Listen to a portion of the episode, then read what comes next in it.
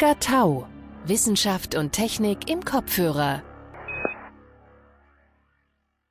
Hallo, herzlich willkommen zu einer neuen Episode von Omega Tau. Es geht mal wieder um Astronomie. Konkret war ich im August in Effelsberg. Das kennt der ein oder andere sicherlich. Da steht das weltweit inzwischen nicht mehr allergrößte, aber zweitgrößte Radioteleskop, 100 Meter Durchmesser. Und ich habe mich mit ähm, Norbert Junkes unterhalten über ähm, die Konstruktion, über die Funktionsweise. Wir haben ja schon mehrere Episoden gehabt rund um Astronomie. Und ich bin da gerade dabei, das ein bisschen äh, aufzuarbeiten und zu komplettieren und deshalb eben diese Episode. Bevor es losgeht, äh, nochmal ganz kurz, ich war da ja schon im August.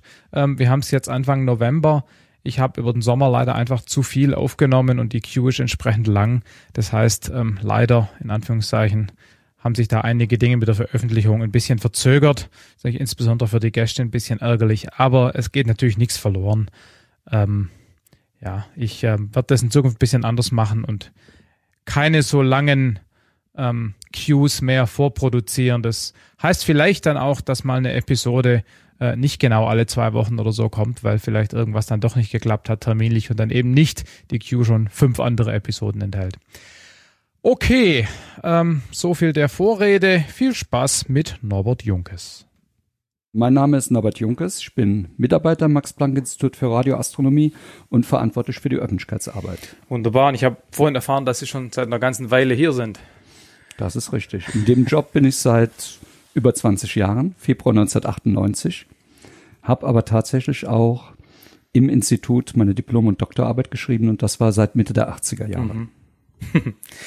Gut, ähm, ja, wir sind hier am ja, Max-Planck-Institut für Radioastronomie, Standort Effelsberg, kann man das so sagen? Außenstelle des Max-Planck-Instituts für Radioastronomie mit dem großen 100-Meter-Teleskop genau. und mit der LOFA-Station Effelsberg. Genau. Jetzt reden wir erstmal über das Teleskop und dann am Ende noch ein bisschen über LOFA. Ähm, ja, geben Sie uns mal so ein bisschen einen groben Überblick über das Teleskop und ich stelle dann so ein paar Detailfragen. Können wir gerne machen. Also das 100-Meter-Teleskop hier in Effelsberg wird demnächst 50 Jahre alt, wurde also in den Jahren 67 bis 71 gebaut. Offizielle Einweihung Richtfest war am 12. Mai 1971. Es ist aber nach wie vor das größte Radioteleskop in Europa und eines der beiden größten vollbeweglichen Radioteleskope der Erde. Und die Formulierung, die besagt natürlich, ist das zweitgrößte. Klar. Es gibt also eins in den USA, das wenige Meter größer ist. Das aber nachdem hier gebaut wurde und natürlich nur zufällig ein paar Meter größer war.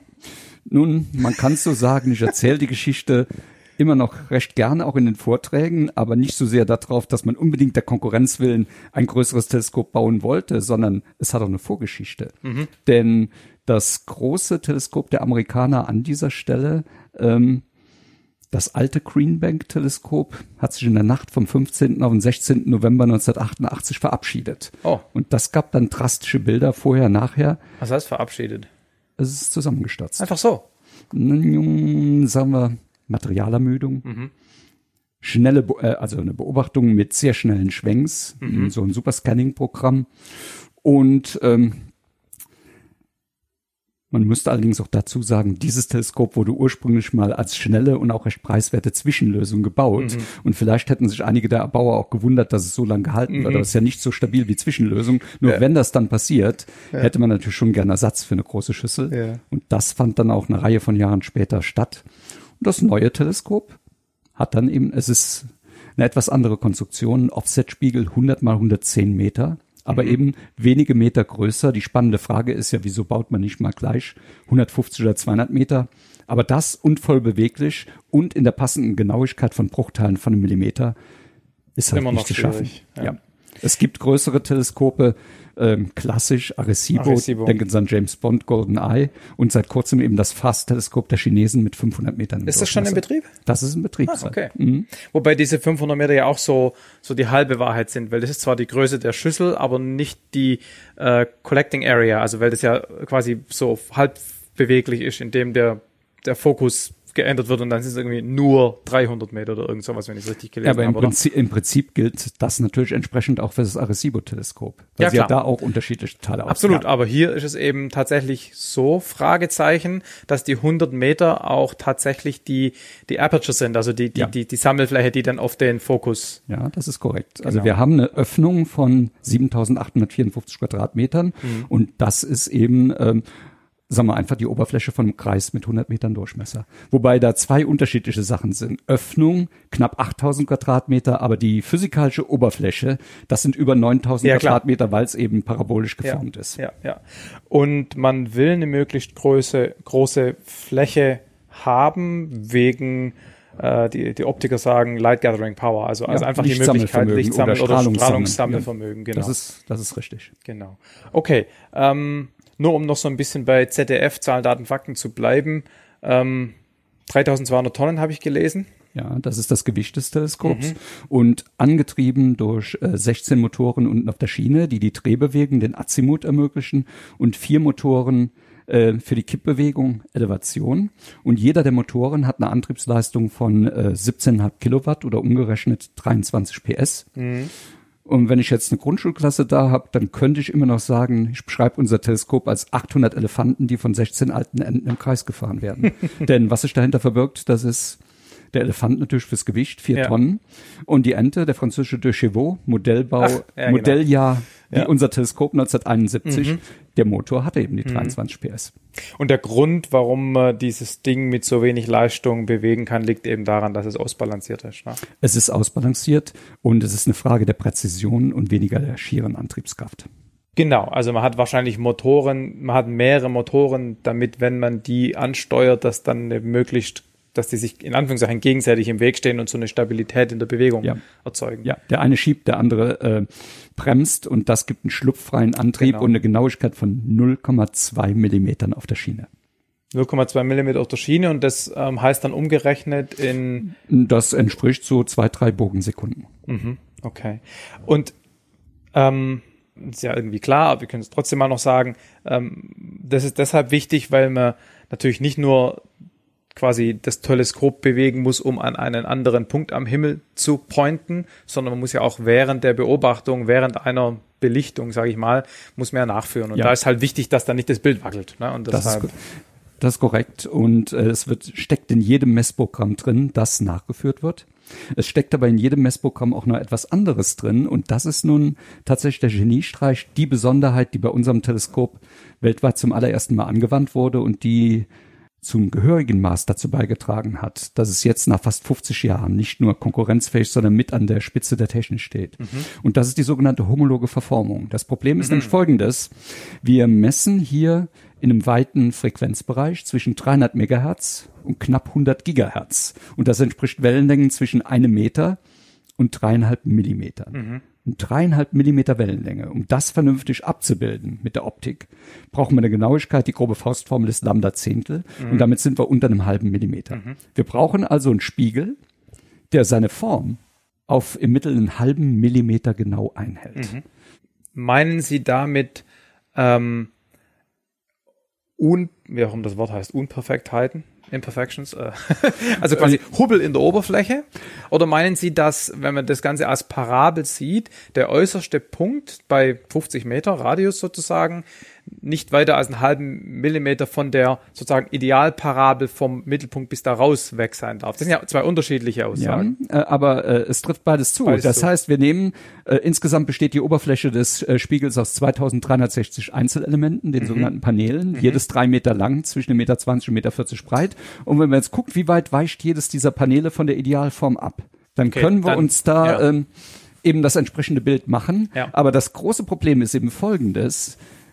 Es gibt Kräfte, die dem Ganzen entgegenstehen. Und zwar diese äh, die drei Kräfte, die ich da äh, aufzählen möchte, ist Wind, Temperatur und Schwerkraft. Das heißt, durch Windlast wird äh, der Spiegel deformiert von der Idealfigur, äh, Figur, von der idealen Gestalt, durch Temperaturunterschiede, Tag, Nacht, Sonne, Wolken und vor allem durch Schwerkraft, wenn man nämlich die Parabel, Ja. wenn man den Spiegel um 90 Grad kippen, wird er durch sein Eigengewicht gestaucht Ja. und das nicht um Zehntel Millimeter, Sondern? sondern um etliche Zentimeter. Und die Lösung ist eben diese Konstruktion der sogenannten homologen Verformung.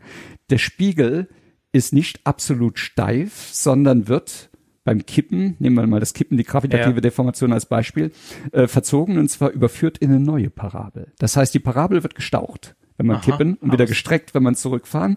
Aber die Form einer Parabel als solcher, die bleibt im Mittel auf einen halben Millimeter genau erhalten. Das Was sich ändert, ist die Brennweite der Parabel. Und das haben wir in der Hand, das nachzukorrigieren.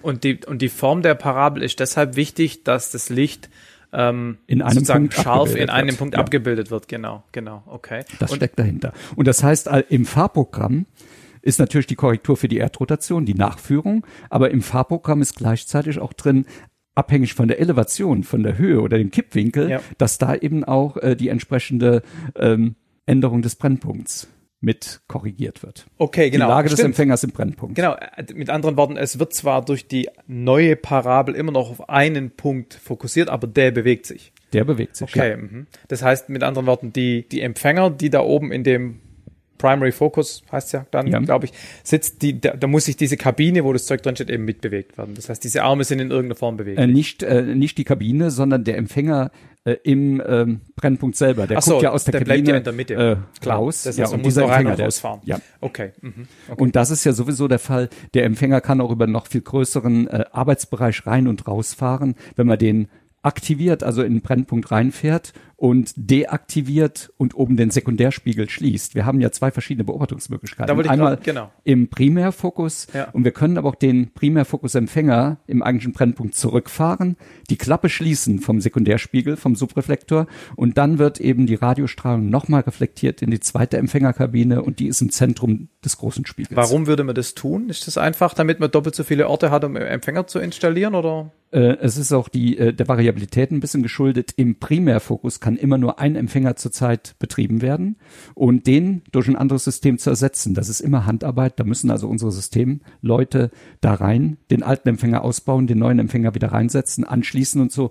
Und ähm, im Sekundärfokus wiederum, im Zentrum des großen Spiegels, da äh, ist ein knappes Dutzend Empfänger gleichzeitig installiert und zwischen denen kann man eben auch sehr schnell vom Kontrollraum aus gesteuert hin und her schalten.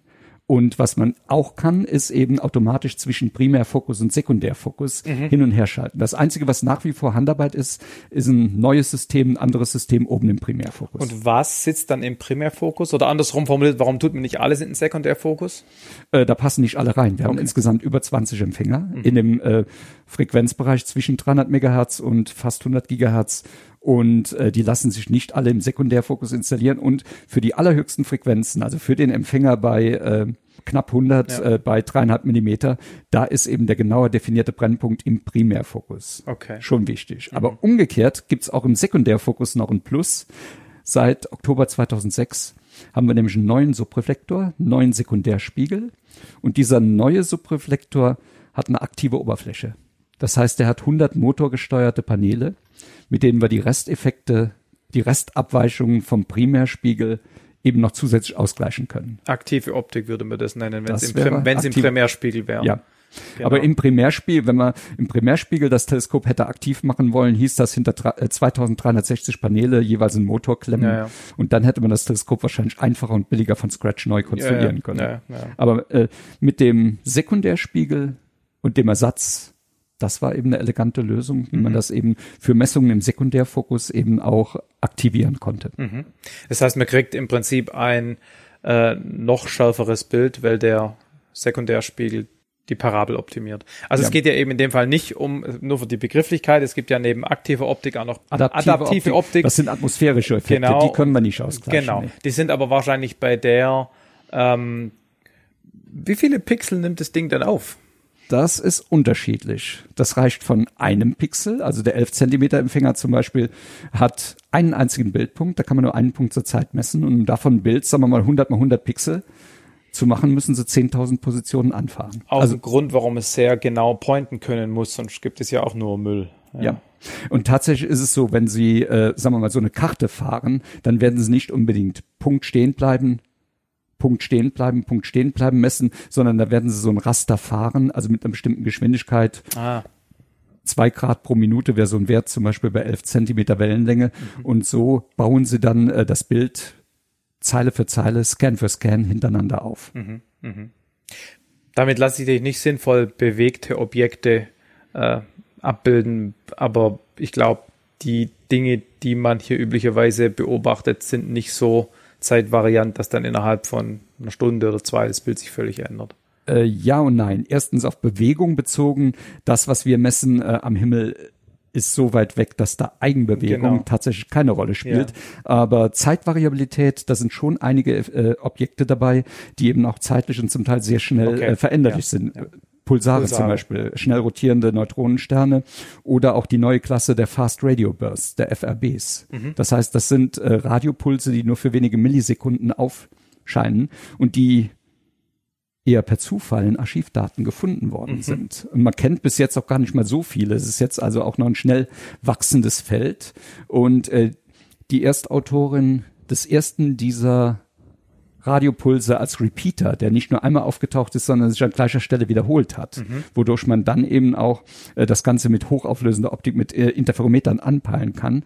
Äh, das ist Laura Spittler und die äh, leitet in unserem Institut eine Forschungsgruppe genau zu diesem Arbeitsbereich. Mhm. Weiß also, man, was das für Sachen sind? Also warum die? Also es hat sehr stark den Anschein, dass es sehr energiereiche Phänomene in extragalaktischen Systemen sind. Bei diesem Repeater spricht einiges dafür, dass das eine Zwerggalaxie in mehreren Milliarden Lichtjahren Entfernung ist, aber äh, da ist immer noch sehr viel im Fluss. Okay. Also eine eindeutige Zuordnung, eine eindeutige Klasse, dass man sagen kann, was und wo in der ja. Galaxie das auftritt. Das ist noch nicht jenseits allen Zweifels geklärt. Mhm. Okay. Ähm, Nochmal zu der ganzen Empfängergeschichte. Ähm, grundsätzlich ich wollte es Ihnen gerade erzählen, aber das erzählen Sie es doch einfach. Also, auf was ich raus wollte, ist äh, Empfänger, äh, Hohlwellenleiter, Digitalisierung, Mixerfrequenz. Also wie jeder weiß, dass im optischen Bereich heute einfach mit CCDs gearbeitet wird. Die Photonen hauen mhm. Elektronen raus, man wartet, bis genug Ladung da ist und hat ein Bild. Das läuft ja in der Radioastronomie anders. Ja, also äh, sag mal, wir haben einen Empfänger für den Zentimeter Wellenbereich hier und äh, das heißt, es sind Eingangshörner angepasst an die jeweilige Größe der Wellenlänge, an äh, an die Strahlung, die das Signal aufnehmen. Es wird über Hohlleiterelemente in einem sogenannten Dior in der ersten Empfängerstufe transportiert und da eben kräftig runtergekühlt. Wir haben hier in den Empfängern einen Helium-Kühlkreislauf runter auf Temperaturen von sagen wir mal, 15 bis 20 Kelvin, 15 mhm. bis 20 Grad über dem absoluten Nullpunkt. Ja, also und ganz kurz, Dior, Thermoskanne. So ganz Oder grob. Kühlschrank. Kühlschrank, ja, ja genau.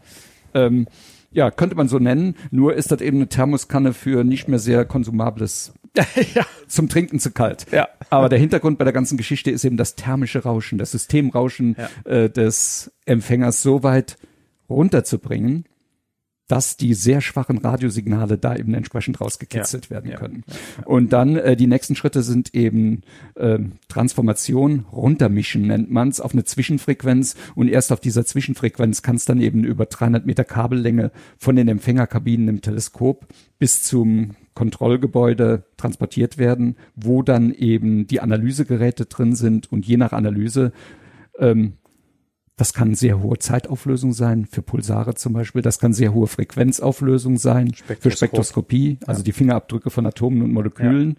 Ja. Äh, oder für VLBI sind es wieder spezielle Systeme, kombinierte Daten, wo man auch ein sehr genaues Zeitnormal aufzeichnen will. Da muss mhm.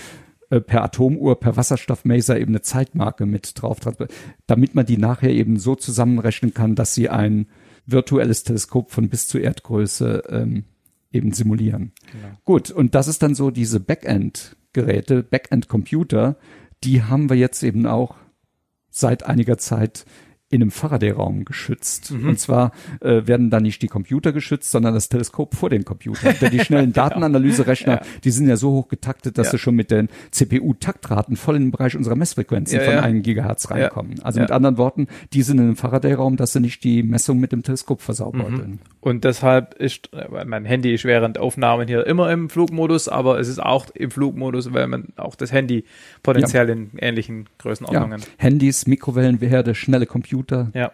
Ja. Ähm, Zündelektronik von Autos und Motorrädern. Das ist auch der Grund, warum der Parkplatz, äh, der Besucherparkplatz so weit von hier weg ist, außerhalb der Reichweite des Teleskops. Äh, eben das können Wie außerhalb der Reichweite? Das kann doch bis ins Universum gucken. Kann nicht so ein paar hundert Meter zum Parkplatz. ja, äh, aus dem direkten Sichtfeld des Teleskops Genau, ja. raus. Ähm, und zwar einfach deswegen, weil eben, äh, sagen wir mal, das kann ein Nahbereichsradar sein, das kann hochfrequente Zündelektronik sein und die mehr und mehr smarten Autos, was nicht nur eine bestimmte Automarke ist, auf die ich hier Ja. anspiele, Ja, sondern äh, die äh, vernetzte Elektronik da drin.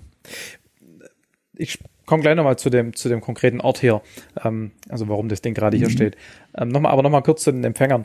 Ähm, als das Ding gebaut wurde in den 70er Jahren, da war logischerweise die Analyse durch Computer noch nicht der Fall. Ja. Ähm, es gibt eine schöne Anekdote, die man dazu erzählen kann. Die allerersten Farbbilder, die äh, aus Messungen mit unserem Teleskop erstellt worden sind, dazu muss, brauchten wir noch externe Expertise. Das heißt, die wurden auf dem Farbbildgenerator des Rheinischen Landesmuseums in Bonn erstellt. Und äh, jetzt ist das so selbstverständlich geworden, dass man Programme hat, das Ganze auch Naja. äh, eben in Farbbilder umsetzen kann. Aber vor 35 Jahren, 40 Jahren war das noch alles andere als selbstverständlich. als ich das letzte Mal hier war mit meinem Vater. Höhö. Ähm, das heißt, von der, von der Kette, die wir sagten, also der eigentliche Hohlleiter, Empfänger, dann das Mischen, Heterodyne, wie auch immer das auf Mhm. Deutsch heißt, Heterodyn wahrscheinlich, ähm, das war damals schon so. Das war damals schon so, wenn es auch Generationen immer empfindlicher gewordener klar. Empfänger ist. Ja. Mit den Empfängern der ersten Generation wären wir absolut nicht mehr konkurrenzfähig. Ja. Die Empfänger haben sich verbessert, über die Computer muss man gar nicht sprechen. Ja. Es ist sehr, sehr viel an dem Teleskop verändert worden, aber das wirklich noch ganz originär da ist und das auch das eigentliche Teleskop ausmacht, Ja. ist ähm, die Konstruktion, die Stützstruktur. Ja. Und äh, die Also eben, diese Selbststabilisierung. diese Selbststabilisierung, diese homologe Verformung. Ja. das ist komplett passiv, ne? Das haben wir vorhin, wollte ich vorhin Das noch ist fragen. passiv. Das ist einfach Mhm. eine clevere, sagen wir mal, Stahlstrebenkonstruktion, mal im weitesten Sinne. Ja, kann man was genau mit- so ausdrücken. Und das ist mit finite Elemente-Methode seinerzeit berechnet worden, Ende der 60er Jahre, und das war schon ein Geniestreich. Ja, ja, ja, ja, ja. Ort, warum gerade hier? Also außer, dass es in der Gegend von Bonn ist, wo ja das Institut sitzt. Ja, da, das war tatsächlich ein äh, Kriterium für die Auswahl. Die Tallage war wichtig, Schutz vor Störstrahlung. Es waren damals eben schon äh, die äh, nahegelegenen Flugplätze, Bodenradar von den nahegelegenen Flugplätze. Es sollte ein Tal sein, das nach Süden hin offen ist, weil im Süden eben die Himmelsobjekte ihren höchsten Stand über dem Horizont erreichen. Und das gibt uns eben Zugang zu Objekten am südlichen Himmel, die nur für ein, zwei Stunden ganz knapp über dem Horizont auftauchen. Die äh, kulminieren Richtung Süden und mit einem freien Blick Richtung Süden sind sie dann eben auch trotz der geschützten Hügellage für unser Teleskop zugänglich. Und ein wichtiger Ort unter dem Aspekt ist das Zentrum der Milchstraße. Ja. Das eben auf fast minus 30 Grad äh, Deklination am Himmel liegt. Ja. Und dadurch eben hier nur knapp sichtbar wird, aber das sollte auf jeden Fall durchs Teleskop erfasst werden können. Das geht eben auch für zwei, zweieinhalb Stunden. Und äh, zwei, zweieinhalb Stunden von 24, weil ihr natürlich nicht nur nachts beobachten könnt. Das ist Muss man korrekt. Aber das heißt, wir können eben nur zweieinhalb Stunden am Tag äh, das galaktische Zentrum beobachten und den Rest der Zeit müssen wir dann was anderes beobachten. Na gut, wird ja noch andere interessante Dinge geben. ähm, Da bin ich mir sicher. Wo wir gerade über äh, mögliche Beobachtungszeiten reden. Ähm, wie sieht's denn aus mit dem Wetter? Was sind denn da so die Limits? Also man, man weiß ja, dass ähm, Wasserdampf in der Atmosphäre zumindest bei bestimmten Wellenlängen halt die Durchlässigkeit beeinflusst. Zum Mhm. Also der. Wasserdampfgehalt der Atmosphäre ist ein weiches Limit. Das heißt, da äh, werden Messungen bei den hohen Frequenzen verhindert, im unteren Zentimeter- oder gar im Millimeterbereich, wo unser Teleskop eben auch noch arbeiten kann. Das sind dann eben auch Schönwetterprojekte. Und sehr oft wird ein doppelter Beobachtungsplan gefahren. Das heißt, Plan A ist wetterabhängig bei hohen Frequenzen. Und wenn es eine dicke Regenwolke ist, dann äh, setzt man die Messungen halt in den Sand, das ist Ja. abzusehen. Und dann sagt der Kollege von dem Plan ab. Und Plan B, Backup, das mag meinetwegen Wasserstoff sein, die berühmte 21 Zentimeter Linie, 1,4 Gigahertz. Die kann man auch durch eine dicke Regenwolke hindurch beobachten, wenn nicht das Teleskop aus Sicherheitsgründen abgeschaltet werden muss. Und das sind Extremwettersituationen wie zu starker Wind, Windgeschwindigkeiten von über 15 Meter pro Sekunde. Dann muss der Operateur die Messung abbrechen, das Teleskop in eine windsichere Position bringen. Oder Schnee, dass die Schüssel nicht vollschneit. Dann heißt das ähm, die Lösung Schüssel senkrecht, raus aus der Wetterrichtung. Oder Gewitter mit Hagel, dass der Hagel nicht äh, die Paneele jetzt eindellt. Und das heißt, ähm, bei Gewitterwarnung, bei Schnee oder bei zu starkem Wind unterbricht der Operateur die Messung und bringt das Teleskop in eine sichere Position. Also sozusagen mit der Stahlkonstruktion in die Wind, in Wind so mal ganz vereinfacht. Ja. Ja. Also wir hatten heute das Beispiel tatsächlich, wir hatten eine Gewitterwarnung, deswegen muss das Teleskop senkrecht gestellt werden. Es war aber auch relativ starker Wind und deswegen hat der Operateur eben eine Richtung gewählt, wo das Teleskop auch maximal gekippt war und die Schmalseite in den Wind stellte. Ja, ja, ja. Aber es ist mit Sicherheit so konstruiert, dass es auch äh, stärkere Winde aushält. Also es hält auch stärkere Winde aus, aber wenn wir da mal ein Extrem ausgehen, Kyrill, der ja hier vor einigen mhm. Jahrzehnten inzwischen schon wütete, dann würde man Folgendes machen, bei einem Sturm ähm, das Teleskop vage stellen, aber dann auch arretieren und dann kann man so eine Art Sperrdifferenzial ins äh, in die, äh, die Zähne des Kippantriebs reinfahren. Und so das sind nicht mehr die Motoren den Widerstand leisten, sondern eine solide ja. Stahl. Ja, dass es da blockiert ist mhm. in der Position. Okay. Mhm. Ähm, wo wir gerade von den Paneelen geredet haben, wenn man auf die Fläche drauf guckt, sieht man ja, dass das äußere Drittel oder so. Die äußeren vier Ringe. Okay, die sind, also weniger als ein Drittel, ähm, die sind nur gegittert. Äh, nee, gegittert nicht. Das sind perforierte Paneele. Äh, die haben also. Okay. Ähm, halb, halb, man kann so halb durchgucken. Halb, äh, sind halb durchlässig. Man sieht einen Himmel dadurch. Das sind äh, Aluminiumpaneele mit sechs Millimeter Löchern. Das mhm. heißt mit anderen Worten, die verlieren wir zwar für die höchsten Frequenzen, aber das ist der Kompromiss, dass die ganze Sache nicht zu windlastig wird. Okay, jetzt hat mit dem Wind zu tun ja. und nicht mit dem Gewichten. Mhm. Okay. Mhm. Okay. Ähm, noch eine Frage ähm, nochmal zu den Frequenzen. Was, was begrenzt denn die Frequenzen? Also Sie sagten so ungefähr bis 100 Gigahertz von, ich glaube, was hat, ich habe die untere Frequenz vergessen. Äh, die untere Frequenz 300 Megahertz. Okay. Äh, der, äh, der Spiegel ist eben dafür ausgelegt, dass er das machen, wenn wir in der Frequenz runtergingen unter diese 300 Megahertz, dann kennen wir den Bereich, wo man das mit einzelnen Dipolantennen eben besser machen kann. Und der obere Bereich bei, äh, bei 100 Gigahertz, da nimmt dann eben die atmosphärische Durchsicht rapide ab aber auch äh, die Effizienz des Spiegels. Mhm. Aber es, es hat gar keinen Zweck, den äh, effizienter zu bauen, weil eben hier auf 300 Meter über äh, über Meeresspiegel ah. die Strahlung gar nicht mehr durchkommt. Okay, ich wollte nämlich gerade sagen, Alma kann ja, glaube ich, bis 900? Äh, 900. 100 ah. bis 900, ich glaube, ja. das war die Range. Genau, und das, die können und, sich das äh, erlauben, Apex weil sie höher hat bei 1,5 Terahertz schon gemessen. Das geht ah, okay. zwar nur an äh, an hohen Feiertagen, also wenn äh, die Atmosphäre wirklich extrem durchlässig ist, aber es geht. Apex ist das, was für was steht's? Alma? Äh, Atacama Pathfinder. Pathfinder, genau, der, der, quasi der Prototyp für Alma steht auch dort. Ja. Genau. Okay, das heißt, es hängt wirklich davon ab, wie viel Atmosphäre über uns ist, wie viel von, ja. okay. Mhm. Aber also klar, ein Aspekt, der die Frequenzen beschränkt, sind die Empfänger, weil man für unterschiedliche Frequenzbänder unterschiedliche Empfänger braucht, richtig? Mhm. Aber jetzt, da könnte man ja potenziell andere installieren. Konstruktiv gibt's eigentlich Fragezeichen Beschränkungen? Ähm, ja, Sie könnten, das Teleskop ist dafür ausgelegt mit der, mit der Oberfläche, mit den Paneelen, ähm, dass es eben bis in eine bestimmte Wellen, äh, Wellenlänge oder bis in einen bestimmten Frequenzbereich hinein vernünftig reflektiert und darüber relativ stark abbaut. Aber das ist natürlich auch der Umgebung der Höhe über, äh, über normal Null geschuldet. Da braucht man gar nicht entsprechend. Verstehe ich schon. Aber, Und, aber äh, also ein Teleskop, das nach einem ganz ähnlichen Konstruktionsprinzip äh, erstellt wurde, auch von den gleichen Firmen. Das ah. ist das Pico Veleta Teleskop in Südspanien, das ah, ja. 30 Meter Teleskop. Mhm. Und das wiederum, das ist optimiert, dass es eben auch in einen wesentlich höheren Frequenzbereich reinkommt. Äh, 115 Gigahertz ist da normal. Die CO-Linie 230, 345, das kann mit diesem Teleskop noch alles sehr gut erfasst werden. Und was ist da dann anders? Also was muss an den reflektieren? Muss die, muss die Oberfläche präziser sein? Die Oberfläche, okay. ja, ein gutes okay. Teil äh, weil die Wellenlänge kürzer wird und dann, okay, ja. okay, ja, okay, verstehe. Mhm. Aber es arbeitet genauso mit homologer Verformung wie unseres ah, ja. auch. Mhm. Jetzt ist es ja ähm, ein einzelnes Teleskop mhm. ähm, oder ein, ein, ein, ein, ein Dish, ähm, eine, eine Schüssel.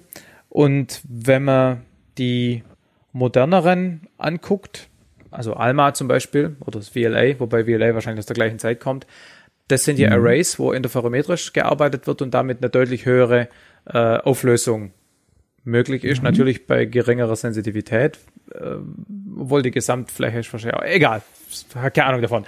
Ähm, würde man heutzutage solche Teleskope noch bauen oder würde man heutzutage sagen, machen wir eigentlich eh alles interferometrisch? Äh, nein, äh, wir machen ja selber auch Interferometrie mit dem 100-Meter-Teleskop. VLBI, Very Long Baseline Interferometry, ist ja nichts anderes, da Klar. allerdings interkontinental. Und bei diesen interkontinentalen Netzwerken sind eben gerade die großen Einzelteleskope auch begehrter Partner, weil sie eine hohe Empfindlichkeit der Messungen, also für, für schwächere Quellen eben auch ermöglichen. Nehmen wir ein Beispiel, eine, ähm, ein Messprogramm, das leider jetzt Anfang diesen Jahres beendet wurde. Der Satellit ist ausgefallen, das war Weltraum VLBI, der russische Radio-Astron-Satellit, der eben Basislinien wesentlich größer als die Erde selbst Ah. Ja. ermöglicht. Also eine maximale Basislinie von 350.000 Kilometern, fast Mondentfernung. Und da der Satellit selber nur ein 10-Meter-Spiegel ist, also Aha. ein 10-Meter-Spiegel, der sich im Weltraum wie ein Regenschirm entfaltet Ja. hat, ist er vergleichsweise unempfindlich und da ist äh, bei den Partnerteleskopen auf der Erde sind natürlich die sehr empfindlichen Teleskope in erster Linie unseres, das amerikanische Green Bank Teleskop, da eben auch begehrte Kooperationspartner, weil die insgesamt dann eben ermöglichen, auch schwächere Quellen am Himmel anzupeilen. Interessant. Okay. Also das heißt, die großen Radioteleskope der Zukunft, wenn ich da anspreche, Stichwort SKA, Square Kilometer Array, Ja. da geht's in Netzwerke, klar, das sind interferometrische Teleskope, äh, SKA Low Band, die niederfrequente äh, Komponente wird äh, nach Australien kommen. Das Pathfinder-Teleskop ASCAP arbeitet schon da und das sind sollen eben in letztendlicher Ausbaustufe 100.000 oder einige hunderttausend Dipol-Antennen im weiteren Bereich um das Zentrum Westaustralien geben und der Mittelfrequenzteil oder der höherfrequente Teil mit Parabolspiegeln kommt nach Südafrika. Auch da äh, funktioniert das Pathfinder-Teleskop Meerkat schon. ja. Und die Meerkat-Antennen werden auch in SKA Mid Frequency übergehen. Wir sind übrigens auch selber vom Institut aus dabei, eines der Pfadfinder Teleskope fürs SKA, das SKA MPI-Teleskop, ist gerade in Südafrika zusammengebaut worden. und Wird jetzt. Okay. Ja klar, ich meine, das ist ja üblich, dass die Institute nicht nur an einem Teleskop äh, beteiligt sind, sondern Technologie liefern für, für eine Ja. ganze Reihe. Also bei Meerkat zum Beispiel der S-Band-Empfänger für einen äh, Frequenzbereich von na, um die 2,5 Gigahertz, also 13 Zentimeter Wellenlänge, ist bei uns im Institut gebaut worden für die Meerkat-Antennen. Ja, ja. Wissen Sie Okay. übrigens, wo der Name Meerkat herkommt? Da ist bestimmt eine ganz tolle Rückwärtsabkürzung oder irgend sowas. Zwei. Zwei, okay, ich höre. Also äh, der Standort ist ja die Karoo-Wüste, die Karoo-Halbwüste in Südafrika. Also und und CAT steht als Abkürzung für äh, Karoo Array Telescope. Und da kamen aber immer mehr Antennen dazu, also mehr und mehr CAT, mehr CAT. Und das ist dann gleichzeitig eben auch das Wappentier von Südafrika. Meerkat. Ah, okay. Nicht die Meerkatze, aber das Erdmenschen. Mhm, ah, okay, okay, cool. ja, da sind sie immer sehr kreativ. Mhm. Ich fand es immer so cool, als sie angefangen haben, ähm, na, die ganzen, die optischen Teleskope. Very large, overwhelmingly, extremely. Aber da sagten aber jetzt einige Leute, dass äh, da hat äh, die ESA oder die ESO zu wenig Fantasie. Das kann gut sein, ja. Very Large Telescope, Extremely Large Telescope, können sie da nicht was äh, Spannenderes? Ja, ja. Naja, irgendwann haben sie angefangen, haben sie angefangen, ich glaube, das waren die Amis, die das TMT bauen wollten, das 30-Meter-Teleskop, und da ist ihnen die Kohle ausgegangen, es sind so 25 Meter geworden, jetzt haben sie einen Namen, der nicht zum Teleskop passt, das ist auch peinlich.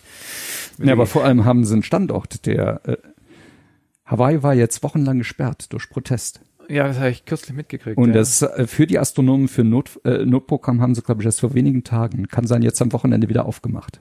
Was war da der Grund für den Protest? Habe ich. Ähm, Aborigines, unser Berg, heiliger so. Berg. Hm. Und das reicht mit den Teleskopen. Ja, naja. Ja, ich, ich war mal am LBT in Arizona und da stehen überall Schilder rum von wegen The Red Squirrel, don't touch the squirrel. Aber die Geschichte, da sind es inzwischen aber auch die Indianer, die haben die Eichhörnchen ersetzt, weil man nämlich feststellt, dass den Eichhörnchen, nachdem die ganzen Jäger und Angler da vertrieben wurden, Ja, für- geht's den Eichhörnchen besser als jemals zuvor. Also ich glaube, das taugt nicht mehr als Argument. Naja, okay. Das heißt also, ein guter Teil der Beobachtungszeit passiert dann eben im Teil von, von, von, von VLBI, von Very Large Baseline Beobachtungen. Ja. Also ähm, es sind vier verschiedene Beobachtungsmoden, die wir hier an unserem Teleskop äh, durchführen können. Äh, und VLBI, Netzwerkmessungen mit weltweit zusammengeschalteten Teleskopen, ist eine davon. Die zweite wären Messungen mit sehr hoher Zeitauflösung für Pulsare, für Fast Radio Bursts. Ähm, Und, und warum ist da so ein Teleskop gut geeignet für die hohe Zeitauflösung? Da kriege ich gerade den Zusammenhang nicht hin. es ist ein großes Teleskop mit hohem äh, so, Strahlungssammlungsvermögen und das ist eine der Klar. Äh, es ist nicht so, dass das ein spezielles Pulsarteleskop ist. Also, ja. aber es erfasst Ich muss nicht so schwache lang Pulsare. sammeln und dadurch Ja. kann ich Bewegung, also Bewegung. Da gibt's natürlich ein Teleskop, das noch viel empfindlicher ist als unseres, aber äh, räumlich am Himmel eben eingeschränkt. Und das ist das chinesische FAST-Teleskop mit seinen 500 Meter Ja. Durchmesser. Wenn Ja. das kriegt den Pulsar viel, viel schneller. Ja. Ist aber eben nicht mehr äh, nicht so variabel in äh, der, der Erfassbarkeit verschiedener Richtungen am Ja, Himmel. ja, ja. Die haben, glaube ich, irgendwie, keine Ahnung, 20 Grad oder irgend sowas, ganz grob. Mhm. Ja. Ja, und dann äh, hohe Frequenzauflösung, Spektroskopie, die Fingerabdrücke von Atomen und Molekülen. Mhm. Und äh, die vierte Messart sind Breitbandmessungen, sei es für Kat äh, umfangreiche Kantierungen, sei es für ähm, sag mal, Flüsse von einzelnen Quellen, auch im Vergleich äh, in anderen Wellenlängenbereichen, oder sei es für polarisierte Radiostrahlung und damit kosmische Magnetfelder. Da könnte ich jetzt gerade noch mal kurz nachfragen. Polarisierung. Warum ist das, also was Polarisierung ist, ist klar, ne? die, die, Lichtwellen, also bildlich gesprochen, können entweder von oben nach unten oder von links nach rechts schwingen oder auch in jede andere Richtung. Äh, sie können auch irgendwie noch circular polarized sein, das Circular verstehe ich polarized, nicht. linear polarized. ja. Genau. Mhm. Aber was kann ich da als Astronom draus lernen? Also, Ja. äh, nimm mal ganz kurz ausgeholt. Spektroskop ist klar, da kann ich den Frequenzgehalt äh, oder die, Mhm. die Energie pro Frequenz sehen. Das sagt mir was über die klassischen Molekül- oder Atomlinien aus. Das ist, glaube ich, klar. Bildgebung ist auch klar. Ich sehe die räumliche Verteilung. Ne? Soweit, glaube ich, kommt jeder mit. Aber was, was sagt mir die Polarisation? Mhm. Ja, äh, es gibt prinzipiell zwei Prozesse, durch die Breitbandradiostrahlung erzeugt wird. Breitband heißt in dem großen Frequenzbereich. in einem großen Frequenzbereich. Ja. Das eine sind Sternentstehungsgebiete, kosmische Wolken. Da ist es die sogenannte thermische Plasmastrahlung und die kommt daher Plasma, vierter Aggregatzustand der Materie, dass sie in dem beinahe Vakuum des Universums Kerne und Elektronen getrennt haben. Und wenn so ein Elektron einem Kern zu nahe kommt, wird es da abgelenkt, positiv, negativ. Also das Elektron wird auf seiner Bahn umgebogen und im Zuge dieser Ablenkung erzeugt es einen, einen Radiopuls, Radiostrahlung. Synchrotronstrahlung, Nein, oder? das ist Nochmal eben nicht Synchrotronstrahlung. Das ist thermische Plasmastrahlung. Okay. Und da die Materie, da äh, Elektronen und Kerne eben äh, ziemlich willkürlich angeordnet sind, geschieht diese Strahlung in allen möglichen Winkeln. Und das, was ankommt, ist eben nicht polarisiert, sondern äh, ist ungerichtete Radiostrahlung Okay. in allen Richtungen. Und Synchrotronstrahlung, dass sie, was Sie da äh, jetzt ansprechen, das ist die Bewegung, die Beschleunigung von Elektronen in kosmischen Magnetfeldern. Und da ist es natürlich die großräumige Struktur des Magnetfelds, die dahinter steht. Mhm. Und die sagt mir was über Polarisation aus dann. Von der Struktur entsteht Äh, die, eine die, macht gewisse. die, die macht die Polarisation, ich, ja. genau, ja. Und das heißt, dass Okay. sie aus einer Aha. polarisierten Strahlung auf die Richtung des kosmischen Magnetfelds zurückschließen können. Mhm. Das geht aber nur, wenn die Synchrotronstrahlung eben der Prozess ist, denn daraus können sie dann auf die kosmischen Magnetfelder zurückschließen. also sprich, da darf es noch nicht plasmaifiziert sein. Oder warte, ich habe gerade noch nicht ganz verstanden, äh, wann Synchrotronstrahlung. Äh, Synchrotronstrahlen, das ist, sie haben großskalige kosmische Magnetfelder und die Elektronen werden in, anhand oder entlang der Magnetfeldlinien beschleunigt. Okay. Und das ist ein Prozess, den man eben auch aus der Erde, von der Erde aus den Teilchenbeschleunigern kennt. Ja, genau, genau. Und der deswegen den Namen Synchrotronstrahlung trägt. Genau. Und die thermische Plasmastrahlung, das ist einfach Materie, die in Plasmaform vorliegt, Kerne und Elektronen getrennt und die hat ja keine Vorzugsrichtung. Ja, Der okay. eine wird rechts rum, der andere links rum, der Ja. andere quer in allen möglichen Winkeln abgelenkt Ja. und dadurch wird die äh, Strahlung, die dabei rauskommt, hat keine Richtungs Aber es ist prinzipiell die gleiche Art von Strahlung. Also ich meine, es ist immer alles die gleiche Strahlung. Also das können die potenziell nee, es gleiche ist, äh, Frequenzen es ist auch sein. nicht die gleiche, äh, es ist ein äh, unterschiedlicher Prozess, der hier vorgeht. Ja. Und das heißt, sie haben auch das Spektrum, wenn sie also verschiedene Radiowellen Ja. miteinander vergleichen und haben da ein thermisches Plasmaspektrum. ja, Das sieht anders aus als ein Synchrotronspektrum. in seiner Frequenzverteilung. In seiner Frequenzverteilung. Okay, Ja. gut. Okay, das heißt, wenn ich die Frequenzverteilung mir angucke, dann kann ich erstmal wahrscheinlich unterscheiden, ist es Plasma oder Synchrotronstrahlung. Und wenn ich Mhm. mir die Synchrotron Synchrotronstrahlung dann nach ihrer Polarisationsrichtung analysiere, dann kann mir das was über die Struktur des Magnetfelds sagen, das dieses Ding erzeugt. Das ist richtig. Okay.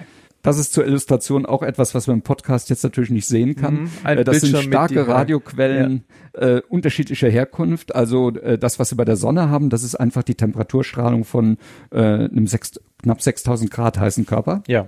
Und das ist der niederenergetische Teil, der da eben auch in Radiowellen noch ankommt. Das Maximum ist natürlich im optischen, das die Sonne strahlt maximal im sichtbaren Licht. Ja. Und äh, umgekehrt haben sie hier sowas wie den Orionnebel. Das ist eine Sternentstehungsregion, das ist eine kosmische Wolke, von der kriegen sie thermische Plasmastrahlung, während sie hingegen von fernen Galaxien wie Cygnus A oder von Supernova-Überresten mit starkem Magnetfeld mhm. Synchrotronstrahlung kriegen. Mhm. Und das heißt, sie können das einerseits anhand der Spektralverteilung, wenn ja. sie unterschiedliche Frequenzen miteinander vergleichen, ja. äh, ableiten, aber andererseits auch dadurch, dass sich die Polarisation bei einem thermischen Plasma, bei dieser Plasmastrahlung ausgleicht, dass da also netto keine Polarisation ja. mehr übrig bleibt, während hingegen äh, bei den kosmischen Magnetfeldern bei der Synchrotronstrahlung ein Nettoeffekt die Richtung, die Ausrichtung des kosmischen Magnetfelds übrig behalten. Mhm. Und die, die Richtung des Magnetfelds interessiert mich, weil mir das einfach, das ist eine weitere Information zur Struktur dessen, was ich da beobachte. Ja, Strukturformung im Kosmos und äh, Sie haben das zum Beispiel bei Galaxien, dass die wunderschön ähm, entlang der Spiral ah. Mhm. ausgeformt sind, auch in Richtung kosmische Magnetfelder, mhm. sowas hier zum Beispiel. Mhm. mhm. Das heißt mit anderen Worten, wenn ich die, wenn ich nicht genügend räumliche Auflösung habe, um die Spiralarme zu resolven, kann ich über das Magnetfeld oder über die Polarisation trotzdem was sagen, zum Beispiel, ob ich auf die Galaxie drauf gucke von oben sozusagen oder ob ich von der Seite in den Arm reingucke, weil, weil dann müsste das genau. Prinzipiell ja, aber sie machen es dann natürlich, sie versuchen das auch bei möglichst hoher Winkelauflösung zu kriegen. Und das heißt, um Klar. so Bilder von Galaxien zu kriegen, da reicht ihnen eben auch eine Messung mit einem Einzelteleskop wie unserem nicht. Ja. Das Einzelteleskop hat die unterliegende Struktur, die großskalige Radiostruktur, den gesamten Fluss abgebildet, während das Interferometer die Details sehr schön zeigt, ja. aber eben nicht den gesamten Fluss ja. abbildet, da geht was verloren. Ja. Und wenn Sie überlagern, Messungen mit einem Einzelteleskop und Interferometermessungen, dann kriegen Sie die komplette Information. Mhm, mh. Wie messe ich denn Polarisation jetzt rein technisch? Also was muss ich da tun? Wie, wie kriege ich das raus? Äh, Sie haben einen Korrelationsempfänger, wo Sie das auf die einzelnen Stokes-Parameter in äh, der Messung abbilden. Das heißt, Sie haben einen relativ komplexen Empfänger und kriegen da äh, Stokes-Parameter, die Ihnen auf die polarisierte Komponente der Strahlung äh, eben zurückschließen lassen. Ich glaube, wenn Sie, Sie jetzt noch kurz sagen, was Stokes-Parameter sind, habe ich eine oh. Chance, das vielleicht zu verstehen. Ja, äh, das ist eine gute Frage, wie ich Ihnen das, das erklären soll. Das ist also ich meine, äh, eine ganz triviale Möglichkeit wäre ja, kennt ja jeder von der Sonnenbrille, Polarisierung. Ich drehe einfach so eine Polarisationsscheibe und messe, was noch ankommt. Aber ja, das halt. Aber Sie haben hier, da ist keine optische Polarisation, ja, ja. das haben Sie nicht, sondern äh, Sie kriegen äh, entsprechend, wenn sie polarisierte Radiostrahlung haben, ist die auch, sag mal, lineare Polarisation, ist das der ähnliche Effekt wie bei der Sonnenbrille, ja. dass in dem einen Winkel sie das maximal kriegen, ja. im anderen Winkel null. Ja. Und äh, da haben sie jetzt einen sogenannten Korrelationsempfänger mit mehreren Zügen, wo sie das ah, über mhm. äh, Polarisations Lambda-Viertelplatten oder so äh, technischen Effekt ah. ändern können und dadurch kriegen sie eben die polarisierten Komponenten der Strahlung raus und letztendlich so eine Magnetfelddarstellung. Das sind diese Waveplates, die sind mir kürzlich mal irgendwo begegnet. Ja. Da ging es irgendwie drum, die Polarisation von verschiedenen Teleskopen, die VLBI gemeinsam machen, irgendwie anzupassen. Das, mhm. das eine halt macht linear, das andere macht zirkulär und dann muss man beim einen irgendwas verschieben, damit es dann im Endeffekt wieder passt. Ähm, ja. ja. okay. Mhm. Sag mal, ich könnte mehr darüber wissen, aber Passt schon. Lang, lang ist her. ja. ähm, okay, an welchen, Sie, Sie, also äh, Effelsberg war ja, war oder bisher oder ist nicht am äh, Event Horizon Teleskop beteiligt. Ja, aber Apex, unser zweites Teleskop, Apex ja, in Chile, sehr genau. wohl. Und das ist eine Frage der Frequenz, denn die Event Horizon Beobachtungen erfolgen bei einer Frequenz von 230 Gigahertz, 1,3 Millimeter Wellenlänge. Genau. Und da ist Effelsberg eben nicht mehr mit drin. Ah, okay. Es sind acht Teleskope, alle ja. an ganz besonderen Standorten ja. dieser Erde, nämlich ähm, große Berge, trockene Wüsten und eins sogar am Südpol. Genau, ja, ja, genau. Na, wir hatten eine Episode mit dem Heino Falke zum EHT, noch nicht veröffentlicht, mhm. aber ähm, Genau, da haben wir darüber geredet. Und da hatte ich mich gefragt, warum Effelsberg nicht dabei ist, aber ist klar, äh, wenn die, der Frequenzbereich nicht passt, dann, dann hilft ja, ja alles nichts. Also im Prinzip sogar zwei Teleskope, an denen wir ne, letztendlich könnte man sogar sagen drei, denn auch bei Alma war Alan Roy ja, von uns äh, damit klar. beteiligt, da eben auch das VLBI-Equipment dahin zu schaffen. Ah, das ist, okay. Das ist ja neu für die EHT-Messung, musste das ja auch die Teleskope von ähm, Alma dafür eingerichtet werden. Eigenes und dann Backend andere dafür. von uns, die waren äh, am Piccoveleta-Teleskop mit dabei, mhm. IRAM und äh, Apex natürlich sowieso. Ja. Das ist ja mehrheitlich unser Teleskop. Ja, ja, ja. Ähm, von dem EHT hat ja nur jeder mehr oder weniger gehört, jeder in Anführungszeichen durch die, mhm. durch die Beobachtung vom Schwarzen Loch in Event Horizon kürzlich. Welche Alternativen oder welche anderen VLBI-Unternehmungen gibt's denn noch? Also an welchen, an, gibt, haben die auch Namen? Kennt man die? Was tun die so? Oder sind das einfach random? Das sind ja wahrscheinlich nicht jedes Mal andere Teleskope. Das würden ja schon auch Gruppen sein, die immer ja. oder zusammenarbeiten. Also es gibt zum Beispiel das Giant Millimeter Wave VLBI GMVA. Mhm. Das geht bei 86 Gigahertz, dreieinhalb Millimeter Wellenlänge. Und da ist unser Teleskop mhm. natürlich als eines der größten vom Durchmesser her begehrter Partner. Es gibt äh, das äh, European VLBI Network, das EVN. Mhm. Es gibt das äh, amerikanische Netzwerk, das äh, VLBA, das Very äh, Long Baseline Array. Das sind äh, zehn Antennen mit jeweils 25 Meter Durchmesser über die ganze USA verteilt, von mhm. Virgin Islands bis Hawaii. Ah, ja. Und äh, für sehr empfindliche Messungen auch mit größeren Basislinien gibt es da auch transatlantische Basislinien. Es gibt VLBA-Projekte mit unserem Teleskop als Partner. Okay. Mhm. Oder auch mit, äh, sagen wir mal, äh, G GBT und äh, Arecibo, mhm. die Teleskope mit dem sehr großen Durchmesser, die empfindlichen äh, Teleskope, die da mit drin sind. Es gibt das ähm, internationale VLBA äh, das eigentlich aus dem europäischen, dem amerikanischen Netzwerk besteht und damit nicht so ganz international mm, ist, ja. aber es trägt halt den Namen. Und dann gibt's eben auch das VLBI für sehr empfindliche Messungen, wo speziell die Großteleskope mit dabei sind. Mhm. Es gibt Südhemisphären VLBI, mhm. Shavy, Southern Hemisphere, Extended äh, VLBI äh, Equipment oder wie auch immer. Ähm, und wir sind allerdings bei den Australiern es liegt in der Natur der Sache nie mit dabei und umgekehrt. Mhm, naja, gut. Weil es natürlich heißt zur gleichen Zeit die gleiche Quelle am Himmel. Genau. Und das können wir mit den Kollegen da eben schlechterdings. Klar, klar. Es gibt die ganz unterschiedlichen Netzwerke. Im Moment ist nicht viel los mit VLBI. Also wenn ich Ihnen jetzt den aktuellen Messplan zeige, ja. sehen Sie ein oder zwei verstreute VLBI-Experimente. Aber es gibt eben Zeiten, es gibt Wochen, die speziell im Jahreskalender für VLBI reserviert Weil sind. Weil alle koordiniert sind. Und ne? da äh, dominiert die blaue Farbe. Mhm die eben Netzwerkmessungen darstellt. Ja. Ähm, jetzt für das für das EHT ist ja ist ja also weiß nicht ob es bekannt ist aber ich weiß es zufällig ähm, da wurde ja haben Sie vorhin auch schon gesagt Spezialequipment installiert ähm, Datenrekorder äh, was auch immer mhm. ähm, wenn wenn Sie jetzt an verschiedenen VLBI Netzwerken teilnehmen dann kann ja nicht jeder irgendwie hier sein Geraffel abstellen oder also jeder einen eigenen Empfänger oder Backend haben sondern nein das äh, hier in dem Fall war es so dass äh, Alma überhaupt für VLBI tauglich gemacht wurde. Das heißt nicht, ja, es ja. ist spezielles EHT-Equipment, das man nur für Event Horizon und für sonst nichts verwenden kann. Also so, so kam es mir in dem Gespräch mit Heino Falke raus, dass bei den meisten Teleskopen doch ein separates Backend installiert werden musste mit dem Maser für die Uhrzeit und so weiter. Uhrzeit, also für die, für die, für die Clock. Ja. Ähm, bei Alma war eben noch das Problem, dass man irgendwie überhaupt erstmal einen Stapel von Antennen phasen musste. Ja, nee, natürlich. Also das geht noch einen Schritt weiter. Das geht noch einen Schritt weiter und das war entsprechend komplex dabei. Genau. Ja. Äh, aber es ist tatsächlich so, es mag unterschiedliche Systeme geben, aber äh, es ist eben so, dass es nicht ist, jedes Projekt, jedes ja, genau. hat was anderes, das sondern da ist sowohl im EVN als auch im ja. internationalen ist es das gleiche Equipment, ja. das hier vorliegt. Und ich meine, wir okay. haben ja einen Korrelator bei uns im Institut in Bonn, der auch 50 Prozent ja. für das EHT benutzt genau. wurde. Ja, die genau. Hälfte der EHT-Daten wurde ja. bei uns in Bonn ausgewertet. Und, und das Entscheidende ist eben die präzise Uhr, ne? weil ich muss ja, ja also Wasserstoffmaser ist für diese Netzwerkmessungen für VLBI unabdingbar. Genau, und den hättet ihr sonst wahrscheinlich hier nicht, weil für ein Einzelteleskop brauchen wir das ja für nicht. Für ein Einzelteleskop nicht, aber der ist natürlich seit langen, langen Jahren für VLBI hier installiert und tatsächlich ist auch, wenn man die Historie zurückgeht in die 70er Jahre, war unser Teleskop auch eines der Gründerteleskope für die ersten VLBI-Projekte. Ah, ja. mhm. Okay. Als wir vorhin herumgelaufen sind, haben wir da schon ein bisschen drüber geredet.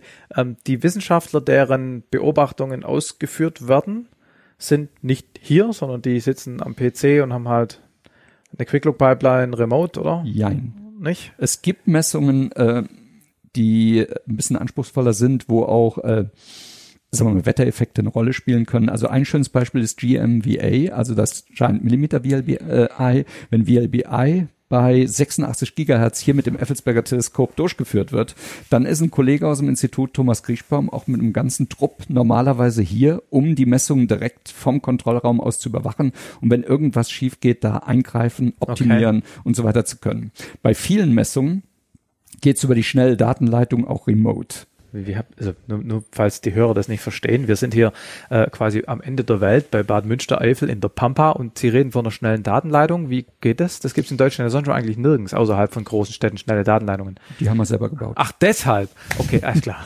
ja, äh, sagen wir so, das hatte zwei Gründe.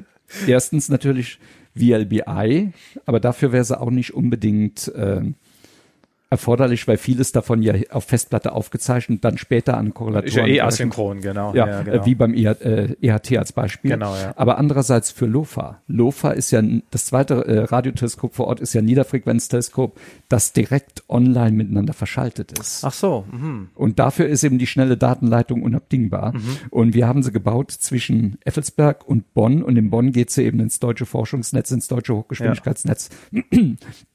Ab da bis nach Jülich oder bis nach Twingelow haben wir es natürlich nicht weitergebaut. Ja. Aber das Stück von hier nach Bonn ist wirklich im Auftrag des Instituts gebaut worden. Und in Bonn sitzt ja dann die Telekom Headquarters, da wird es ja dann wohl ein schnelles Netz geben. das heißt, ihr habt da echt Kabel verlegt? Ja. Okay. Wie weit ist das bis Bonn? Ich habe gar keinen gehört. Oh, das sind so 30, 35 Kilometer. Okay. Ja, also okay. ich kann es. Ja, ja, das passt schon. Und okay. im Maximum ähm, über 6 Gigabit pro Sekunde in Zentralrechner. Mhm.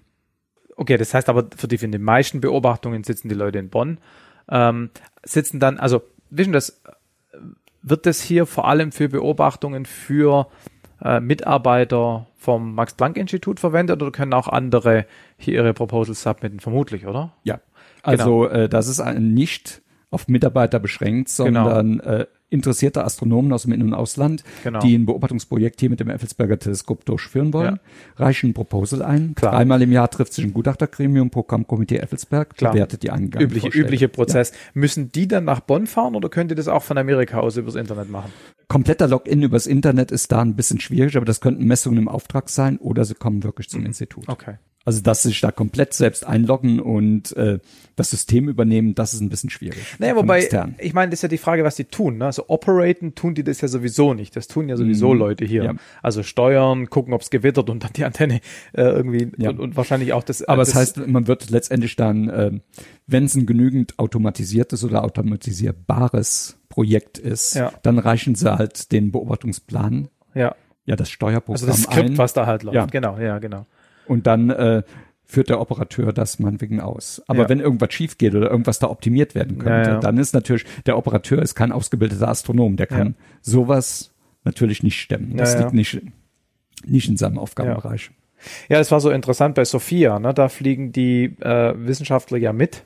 Mhm. um sicherzustellen, dass wenn kleine Dinge schiefgehen, man in Echtzeit das korrigieren kann, weil die sagen, mhm. das Ding ist so scheiße teuer, da ist sozusagen billiger, die Leute einzufliegen und mitzunehmen, damit man ja keine Flug- und Beobachtungszeit verschwendet. Ne? Ja. Und hier sind die Betriebskosten wahrscheinlich nicht ganz so hoch, braucht kein Kerosin, aber man will natürlich trotzdem das Ding möglichst das gut optimieren. Das, ja. Genau. Ja. Okay. Waren Sie bei einem Flug dabei? Ja, ja. Sophia. Genau. Mhm. War eine coole Sache. Stimmt, ähm, Basis Stuttgart, dann bietet sich das ja an. Genau, einer meiner Hörer arbeitet beim DSI und der hat denen dann erklärt, äh, die Kombination aus Flugzeug und Astronomie, das passt perfekt auf den Podcast. Da müsste ich dringend mal mitfliegen. Ich habe mich dann nicht Nein sagen gehört. Ja? Ich habe noch zwei Fragen zum Teleskop und dann reden wir über LOFA. Ähm, zum einen könnte ich mir vorstellen oder bin ich mir sicher, dass Teil des Instituts auch die Weiterentwicklung der Technologie ist. Ja, wir haben ja bei Apex schon gehört. Mhm. Ähm, was steht für das Teleskop hier an, an, an Weiterentwicklung oder an, an Technologie-Upgrades? Nun, das sind äh, neue Empfänger, die rankommen, mhm. die auch äh, sukzessive gebaut werden. Ich habe noch gar nicht mehr den Überblick, dass ich sagen mhm. kann, der Empfänger kommt in naja, zwei gut, Jahren, der ja, Empfänger ja. kommt in drei Jahren. Aber das, das ist in erster die. Dann ist es natürlich auch die Beteiligung. Teil der Gruppe ist da eben auch aktiv für Empfänger bei Apex. Ja. Ein Teil, also Bernd Klein, seine Gruppe auch bei Sophia, also Great Upgrade bei Sophia. So, ist ja auch bei uns ja. Institut ursprünglich ja, gebaut worden. Ja, Inzwischen ist äh, Jürgen Stutzki von, äh, von der Kölner Uni der PI vom Projekt, mhm. aber äh, Rolf Güsten als Emeritus, Bernd Klein als Leiter der äh, Digitalgruppe bei uns arbeiten da auch mit, sind eben auch als äh, na, da, da können schon nachfragen. Wer war der, äh, welcher Empfänger war im Einsatz, als du da? Uh, 44LS? 44LS, genau, ja. ja. Genau. Also das heißt die Stuttgarter, Stuttgarter als Ansprechpartner. Ja, genau, mhm. ja, ja, genau. Ja, und äh, das wird. Wobei, wobei Great, finde ich, hat ja den besten Namen. Also wenn man, wenn man es schafft, Great als mhm. Abkürzung reverse zu engineeren, das ist schon nicht schlecht. Ja, aber inzwischen geht's ja weiter. Nachdem dieser gewisse Präsident den Namen zu oft im äh, Make America Great Again Ach so. Die Weiterentwicklung heißt Upgrade. Also UP Grade. Mhm. Und es gibt eine andere Version, es geht auch in etwas niederen Wellenlängen, das ist dann Downgrade. Anschaffen. Das ist ein Ja. blöder Name. Tja, ähm, ja, Moment, was hatte ich jetzt gesagt? Grade für Sophia, ähm, Bernd Klein auch bei Apex, also Millime äh, Millimeter. Und hier ist es eben die klassische Entwicklung. Also bei Weiterentwicklung für LOFA sind wir direkt nicht mit dabei. Das geschieht tatsächlich über die Zentrale ähm, Niederlande eher. Aber hier Empfänger für das 100-Meter-Teleskop. Und was ich zwischendurch en passant mal erwähnt habe, das eben auch für äh, Meerkat als Ja. äh, sagen wir mal, Pfadfinder fürs SKA auch Empfängerentwicklung bei Ja. uns im Institut stattfand. Also da ist dann eine ganze Menge, was da entsprechend noch Und, abgeht. und Empfängerentwicklung heißt dann wahrscheinlich, dass man zum Beispiel bei einem spektros spektroskopischen Empfänger ähm, bessere Frequenzauflösung hat oder dass man bei einem Nicht-Spektroskop, ja, was würde man da machen? Ich meine, die Menge an Strahlung, die ankommt, hängt ja an der Antenne. Äh, die Empfindlichkeit. Empfindlichkeit. Es hängt äh, auch an der Auch äh, Antenne, aber ja, Signal-to-Noise-Ratio zum Beispiel Ja. will ich optimieren. Naja, genau, Mhm. solche Sachen. Ja. Also ein extremes Beispiel, was man äh, da auch schön ähm, nennen kann, ist eine Messung, die da wirklich wo, äh, möglich wurde, Wasser in einer Entfernung von 11 Milliarden Lichtjahren zu detektieren. Mhm. Also äh, letztendlich hieß das der Nachweis von Wasser in der Galaxie, wo das Signal über diese lange Laufzeit unterwegs war. Es ist dann natürlich Lichtlaufzeitentfernung, wenn ich sage Klar. 11 Milliarden Lichtjahr.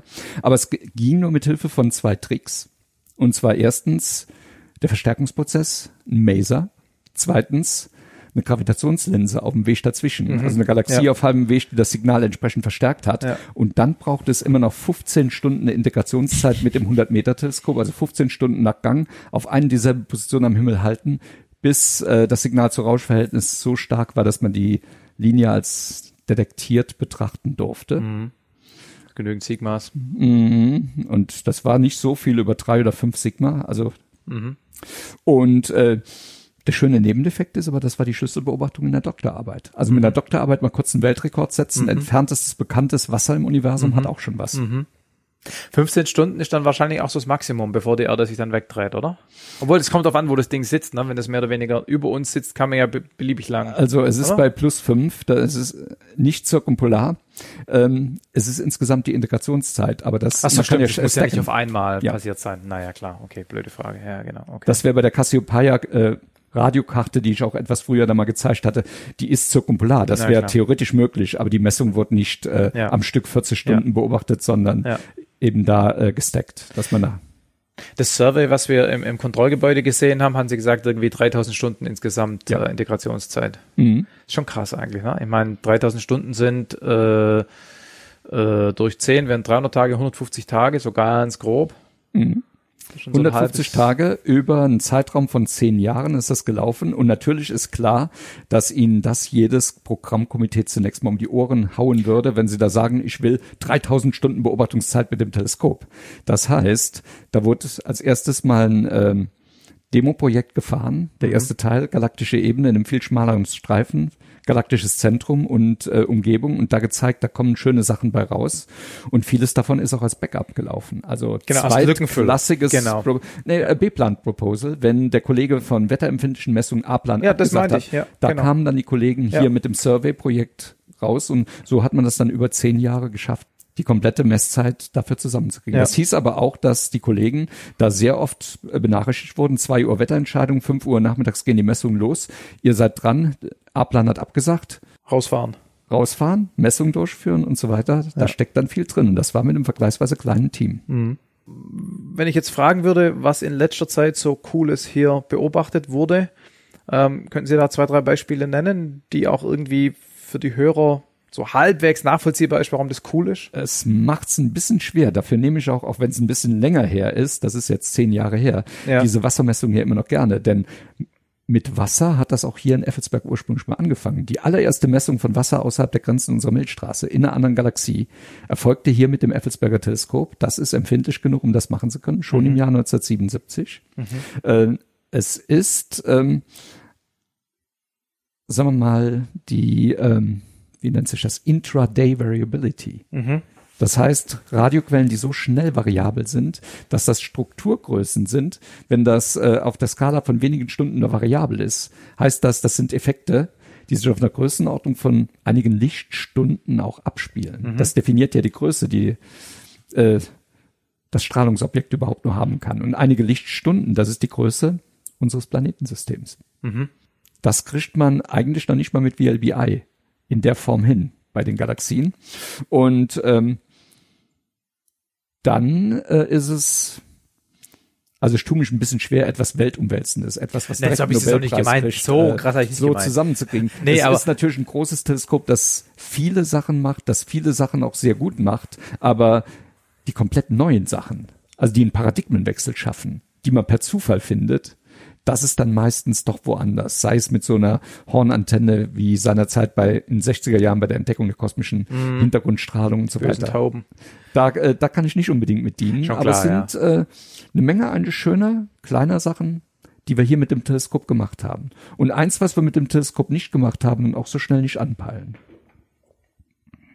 Ist halt, ist halt äh, viel Mhm. einfach inkrementell. Ne? Hier noch ein bisschen Daten, da noch mal ein bisschen mehr. Ähm, Hinter denen sind wir nicht her. naja, gut, klar. Das waren die aus, aus, äh, Außerirdischen. Wobei über Planeten an anderen, von anderen Sternen haben wir vorhin kurz geredet. Also das ist ja schon durchaus was, was, ist das was, was hier, man hier sinnvoll machen kann, oder ist da die Auflösung zu klein? Das ist die Auflösung. Auflösung zu klein. Also äh, sagen wir so, äh, da wäre, ich weiß nicht, ob sie das irgendwo anders schon mal hätten. Der Anknüpfungspunkt dafür läge bei einem anderen Teleskop, und ich glaube, das entsprechende Bild dafür habe ich auch da, wenn es Planetensysteme im Werden sind, protoplanetare Mhm. Systeme und Staubscheiben, Ja, dann wäre ein hochfrequentes Radioteleskop wie ALMA ja, das Instrument dabei, genau, ja, ja, genau. Ja, dass ja, man das dabei macht. ja, ja, Aber sag mal, extrasolare Planeten ähm, ist eigentlich eher eine Sache der, der Optik. ja, ja. Optische Teleskope, sei es ähm, sagen wir, die Radialgeschwindigkeitsmethode, sei es auch äh, Verfinsterung. Ja, ja. Okay, ähm, jetzt gibt's hier in Effelsberg neben dem bekannten und deutlich sichtbaren und prominenten Teleskop eben noch eins, nämlich die LOFA-Station. Sollen wir wieder anfangen mit einem groben Überblick, was, warum, wer? Ja, können wir machen. Also LOFA ist äh, die Abkürzung für Low Frequency Array. Es ist ein Niederfrequenz-Radioteleskop für den Meterwellenbereich zwischen 1 und 10 Metern Wellenlänge. Und zu LOFA gibt's eben eine Reihe von Stationen, insgesamt 30 in Europa. Zentralstationen in den Niederlanden, nahe Exlo. Und äh, das reicht von äh, Irland bis Lettland, von Schweden bis Italien, auch wenn die italienische Station, glaube ich, jetzt gerade im Bau äh, begriffen ist. Und das ist also ein Niederfrequenz-Radioteleskop über einen maximalen Abstand zwischen den einzelnen Antennenfeldern von 2000, Kil- knapp 2000 Kilometern. Also auch ein Interferometer. Es ist ein Interferometer und das arbeitet schon lokal als Interferometer. Was wir hier in Effelsberg haben, Ah. das sind äh, zwei Dipolfelder. Also eins äh, mit, oder beide eigentlich mit jeweils 96 Einzelantennen, einzelnen Dipolen. Das, was man äh, so schön sieht, die Stangen mit abgespannten Drähten auf der linken Seite, das ist LoFa Low Band. Das ist also für einen Bereich von 25 bis 85 Megahertz oder vier bis zehn Meter Wellenlänge. Und dann gibt's äh, unter einer Schutzhülle im Styropor noch eingepackt ähm, Dipole für einen etwas höheren Frequenzbereich von 120 bis 240 Megahertz oder ein bis drei Meter Wellenlänge. Dazwischen gibt's eine Lücke, die läuft von 88 bis 115 Megahertz und heißt UKW. da lohnt es sich also nicht, die schwache Radiostrahlung aus dem Kosmos äh, zu aufzunehmen. Und wenn man sich jetzt die LoFa Low Band Einzelantennen anguckt, dann fällt einem auf den ersten Moment, ähm, den ersten Blick auf, die sehen aus wie hingeschüttelt. Kein, keine Struktur drin, sehr unregelmäßig, Stehen da halt im Feld. stehen im Feld. Und normalerweise wird man sich das ja, hat man das Gefühl, da muss da ein bisschen mehr Regularität rein. So ein Schachbrettmuster wäre doch was. Ja. Und das wäre tatsächlich das Schlechteste, was man da überhaupt machen könnte. Weil? Denn jede Einzelantenne, jeder einzelne Dipol so. sieht ihnen den ganzen Himmel und die Information, die sie kriegen über Richtungen, ist von zwei verschiedenen Klar. Parametern abhängig. Sie bilden Paare von Antennen. Baselines. Und bei den Paaren haben sie dann unterschiedliche Winkel und unterschiedliche Abstände in Ja. den Baselines. Sie wollen so viele Baseli Ja. verschiedene Baselines wie möglich. Ja. Und mit dem Schachbrettmuster hätten sie nichts als Doppelungen. Das wäre also eine sehr schlechte Struktur. Aber Trotzdem ist die Struktur wahrscheinlich nicht zufällig, sondern irgendeiner hat sich ausgerechnet, welche Baselines man haben will. Und dieses Ja. in Anführungszeichen Chaos ist dann, hat dann System. Ja, so ist Genau, es. okay. Wenn die Dinger lokal als Interferometer arbeiten, dann hatten wir extrem kurze Baselines von, was weiß ich, 20 Meter im größten Fall. Oder wie lang ist das Feld? 60 Äh, Meter. 60 Meter ist Okay. da die maximale Baseline. Genau. Ja, und das heißt, sie kriegen da auch ein sehr grob strukturiertes Bild des Ja, Himmels. genau. Ähm, wenn Sie das allerdings verbinden mit den anderen Stationen, sei es hier in Deutschland, es gibt sechs Stationen insgesamt in Deutschland und 32, wenn man alle Länder jetzt mitrechnet, äh, dann kriegen Sie eben mit 2000 Kilometern maximaler Basislinie Ja. ein sehr hoch aufgelöstes, ein sehr detailliertes Bild. Klar. Ich war nur erstaunt, dass die, die kurzen Baselines, die ja dann eben diese grobe Auflösung bringen, dass das überhaupt nützlich ist. Ne? Ja, äh, nützlich zum Beispiel, wenn Sie auch ein sehr grob körniges Bild des Himmels haben wollen. Und was Sie hier auf diesem Bild sehen, das ist tatsächlich aber ein Rückgriff jetzt weit in die Vergangenheit. Das sind Himmelskarten der Nord, der Himmel über Effelsberg, so könnte Ja. man es nennen. Und das ist eben Low-Fa Low-Band und High-Band. Das wird, äh, schaltet durch die ganzen Frequenzen zwischen äh, 20 Megahertz und 200 Megahertz durch. Was Sie da sehen, sind zwei starke Einzelquellen, die zwei stärksten tatsächlich am ganzen Himmel. Cassiopeia A, ein Supernova-Überrest. Cygnus A, eine entfernt und extrem leuchtkräftige Galaxie. Die liegen beide nicht allzu weit von der Ebene der Milchstraße weg. Ja. Man sieht da auch Sieht das man. Band der Milchstraße. Ja. Und was zum Rand allerdings auch auftaucht, da oben, äh, das ist wiederum ein Podcast ein bisschen suboptimal. Äh, Man kann darüber sprechen, aber man sieht das entsprechende Bild nicht. Klar. Das wäre auch das 100-Meter-Teleskop beziehungsweise das Kontrollzentrum, was sich natürlich bei der niederfrequenten Ja, ja. Radiofrequenz auch als RFI, als Störstrahlung manifestiert. Naja, nee, mir ist schon klar, dass man damit dann grobe Strukturen äh, abbilden kann. Nur, ich meine, die kennt ja sowieso jeder. Warum will ich da, also warum gibt es einen wissenschaftlichen Grund, da hinzugucken? Ne? Ja, wegen eigentlich immer mehr mal, Auflösung. Die, äh, die meisten Messungen werden sie nicht mit dem Effelsberger Feld allein. Es Eben. sei denn, sie hat eine ganz spezielle. Fragestellung, die mir Ja, jetzt auch im Moment ja. nicht einfällt, Ja, was da genau. der Sinn. Mag sein, dass ein Kollege einen Sinn dafür hat und sagt, dafür bräuchte ich jetzt Effelsberg als. Einzelstation ohne den Rest. Aber im Allgemeinen nehmen sie da entweder, dass sie für ein kleineres Subarray eben die deutschen Stationen mal zusammennehmen, das äh, am Ja. Forschungszentrum Jülich und mit den Supercomputern Ja. entsprechend dann zusammenrechnen. Ja. Oder sie nehmen das komplette europäische Array Ja. und da haben sie dann eben den Groningen, den Zentralrechner. Ja. Und LOFA insgesamt ist ja auch der Pfadfinder letztendlich für den niederfrequenten Anteil des SKA. Der europäische Ja. Pfadfinder für Square Kilometer Ja, Array. ja, ja, ja. Ähm, und das ist insofern interessant, weil wir, man weiß ja, wissen die Hörer auch von der betreffenden ALMA-Episode, dass zum Beispiel für ALMA ähm, der Correlator, also der die eigentliche Interferometrie im Sinne der mathematischen Rechnung macht, der läuft quasi in Echtzeit mit. Da gibt's auch gar keine Speicher für die Daten, die von den Antennen kommen. Der rechnet sofort und dann geht's ins, ins Archive. Und beim EHT ist das krasse Gegenteil. Da wird lokal aufgenommen und auf Festplatten gestapelt und wenn das nächste Schiff am Südpol vorbeikommt, dann fahren wir das Ding zwei Monate lang irgendwo hin und dann wird da komplett offline korreliert, gekorrelatet. Mit einer Einschränkung recht geben. Ein Schiff am Südpol werden sie nie finden. Mhm. Ja, das ja. sind Flugzeuge. Ja, okay, Aber ansonsten Flugzeuge. ein Luftschiff, dann äh, da sind wir uns einig. verwechseln die beiden immer. Was bei LoFa interessant ist, ist, dass es also über große Entfernungen geht, aber trotzdem in Echtzeit gerechnet wird. ist korrekt, das muss in Echtzeit gerechnet werden, denn es ist auch eine Frage der Speicherkapazität, das was bei Alma beim, in einem höheren Frequenzbereich eben auch zutrifft. Sie können den kompletten Datensatz nur für vielleicht eine Minute vorhalten. Danach würden Ihnen die Speicher volllaufen. Das heißt, danach müssen Sie korrelieren, müssen nur noch das Produkt ähm, rausrechnen und damit müssen Sie sich auch vorher doch entscheiden, in welche Richtung Sie gehen. Insgesamt könnten Sie den kompletten Datensatz vorhalten, hätten Sie den ganzen Himmel auf einmal und könnten später erst äh, Ah, ja. entscheiden, in welche Richtung am Himmel gucke ich. Da war ein interessantes Phänomen zu der und der Zeit, das hole ich mir jetzt da raus. Ja. Theoretisch ja, nur können Sie die Daten eben nur vielleicht eine Minute vorhalten und müssen es dann korrelieren und können nur das Produkt mit einigen Richtungen, für die Sie sich dann aber entscheiden müssen. Und je nach, äh, sagen wir mal, Speicherkapazität können Sie da nicht nur eine, sondern vier unterschiedliche Richtungen, sieben unterschiedliche Ja, ja. Richtungen nehmen, aber eben nicht mehr den gesamten Himmel, nicht mehr den gesamten Datensatz, sondern nur noch das Produkt oder nur noch äh, die Untermenge. Und Ja. das ist nur eine Frage der Speicherkapazität. Ja. Und, und deshalb, okay, und we- weil das eben so ist, dass da in Echtzeit korreliert wird, deshalb brauchen wir diese schnelle Datenleitung, mit der wir vorhin Ja, geredet haben. Das ist Genau. richtig. Also eine Vorkorrelation wird tatsächlich schon hier gemacht, Ah, ja. denn es werden nicht, sagen wir mal, äh, die Daten von allen äh, Einzelantennen zum Korrelator geschickt. Dafür Okay. wäre auch äh, unsere schnelle Datenleitung noch viel zu äh, klein Ja. letztendlich oder zu langsam, je nachdem, wie man es nimmt, Ja, ja. sondern es ist eben auch hier ein Korrelator, der äh, die Messung der einzelnen Dipole hier schon korreliert und dann wird eben da das Produkt Lofer-Station Effelsberg, Lowband und oder Highband äh, entsprechend über die Datenleitung weiter verschickt. Okay.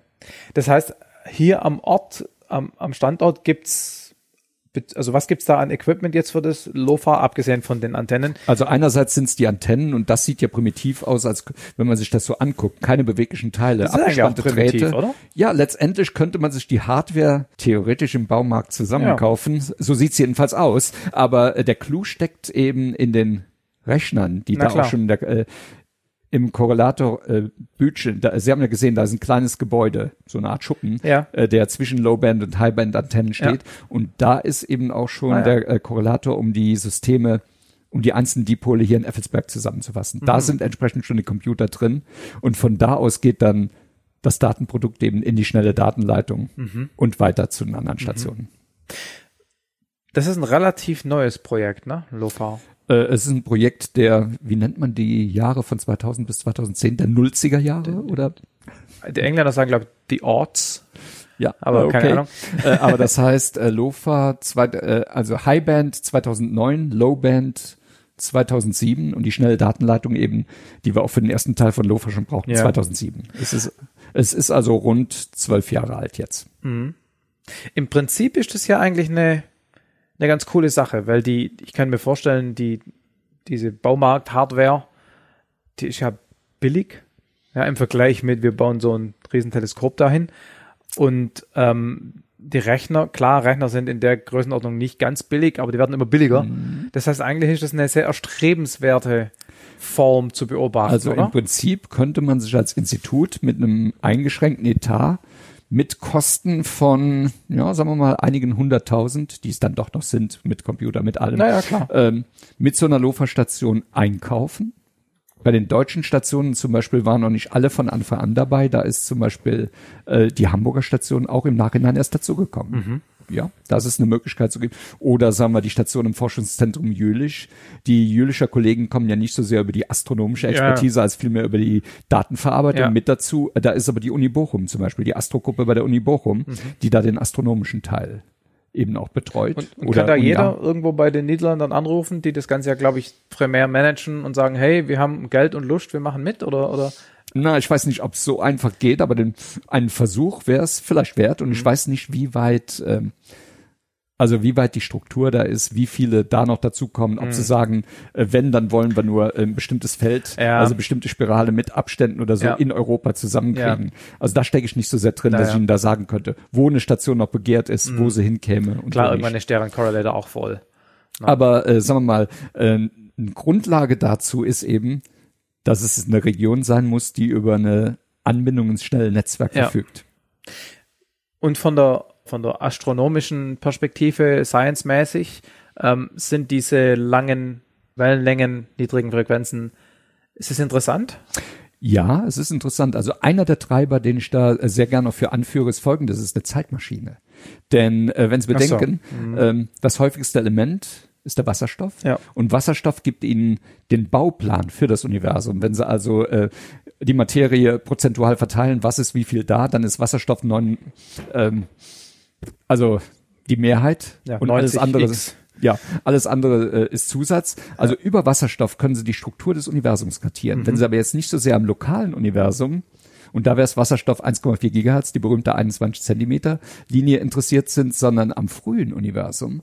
Also sagen wir mal, Rot verschoben. dann ist es so hochrot verschoben. Und wenn Sie sich vorstellen, als das Universum nur fünf Prozent seiner heutigen Ausdehnung hatte, dann haben Sie eine Rotverschiebung vom Faktor 20, dann kommen Sie von 20 Zentimeter auf vier Meter. Und damit geht's genau in den Bereich von LOFA rein. Also LOFA liefert Ihnen dann Zugang zur Struktur des frühen Universums. Aber dieser Cosmic Microwave Background, den hat man ja mit Satelliten beobachtet. Ja, der Grund, weswegen Satelliten ist folgender. Ursprünglich entdeckt wurde er ja hier auf der Erde Ja, ja. Äh, von Penzias und Wilson Ja. mit der Hornantenne in den. USA. Aber äh, jetzt ist man vor allem dran interessiert an Fluktuationen in der kosmischen Hintergrundstrahlung. Also in un, an Unebenheiten. An Unebenheiten auf einem extrem geringen Level. Mhm. Das sind Unebenheiten im Bereich von Mikrokelvin. Mhm. Also Mil äh, Millionstel äh, Kelvin. Und äh, das heißt mit anderen Worten, da sind atmosphärische Effekte, Mhm. die ihnen dann natürlich äh, den, den Unterschied sabotieren. Und deswegen gehen sie eben auf Satelliten, wo sie außerhalb des atmosphärischen Ja. Einflusses sind. Ja. Äh, Alternativen, die auch versucht wurden, waren zum Beispiel Ballonexperimente oder Experimente direkt am Südpol, äh, Ja. Bumerang Maxima, mit denen man auch den Fluktuationen in der kosmischen Hintergrundstrahlung auf die Spur kommen wollte. Und jetzt geht es eben auch um äh, die polarisierte Komponente der kosmischen Hintergrundstrahlung. Und das alles ist schon über Satellitenprojekte zu kriegen und nicht so sehr von der. Sie kriegen es theoretisch, sie kriegen die kosmische Hintergrundstrahlung selbst natürlich auch mit unseren Teleskopen, Maximum im Bereich um die zwei drei Millimeter. Das heißt also zwischen uns und Pico Veleta könnten wir das äh, sehr gut erfassen, aber eben nicht die Fluktuationen, weil die durch die Atmosphäre überlagert werden, ja. ja. Okay, und wenn Sie dann hier sagten, dass Sie das rot verschobene Wasser angucken, ähm, dann ist Äh, das rot verschobener Wasserstoff. ja, äh, ja, Rot verschobenes Ja, Wasser ja. ging auch, aber das Klar. war dann im anderen Bereich. Ja, ja, nee, nee, ich meinte schon Wasserstoff, klar. Ähm, das ist dann nicht die Cosmic Microwave Background. Nein, okay. äh, das ist aus einer Zeit äh, danach. Die, die kosmische Hintergrundstrahlung kommt ja aus einer Zeit nur paar hunderttausend Jahre, knapp Genau. 400.000 Jahre nach der Entstehung des Universums Ja. selber. Und das hier wären die sogenannten dunklen Jahre, einige hundert Millionen Jahre Okay. nach der Entstehung des Universums. Das- also bei der Strukturbildung. ja, okay, ah, okay. Genau darum geht's. Okay. mhm. Das heißt, das ist noch nicht ganz so weit rot verschoben und hat gröbere Strukturen, die sich dann besser auflösen Ja. lassen. Okay. Also ich habe die Zahlen nicht im Kopf, Ja, aber ja. mir schwebt so irgendwas vor kosmische Hintergrundstrahlen, das wären Rotverschiebungen von 10 hoch 5, 10 hoch 6 oder so. oh, okay, statt 20. Ja. Okay, ja gut, das ist dann nochmal deutlich anders. Okay. Gut. Was habe ich vergessen zu Lofa? Hm, Zu Lofa wüsste ich, haben wir, die meisten, wenn wir jetzt auf Politik gehen, einzelne Länder, da kann ich Ihnen noch gar nicht viel zu sagen. aber es ist schon richtig, habe ich schon richtig in Erinnerung, dass es von den Niederlanden irgendwie initiiert wurde. Ja. Okay, genau. das ging ursprünglich von den äh, holländischen Kollegen aus. Ja.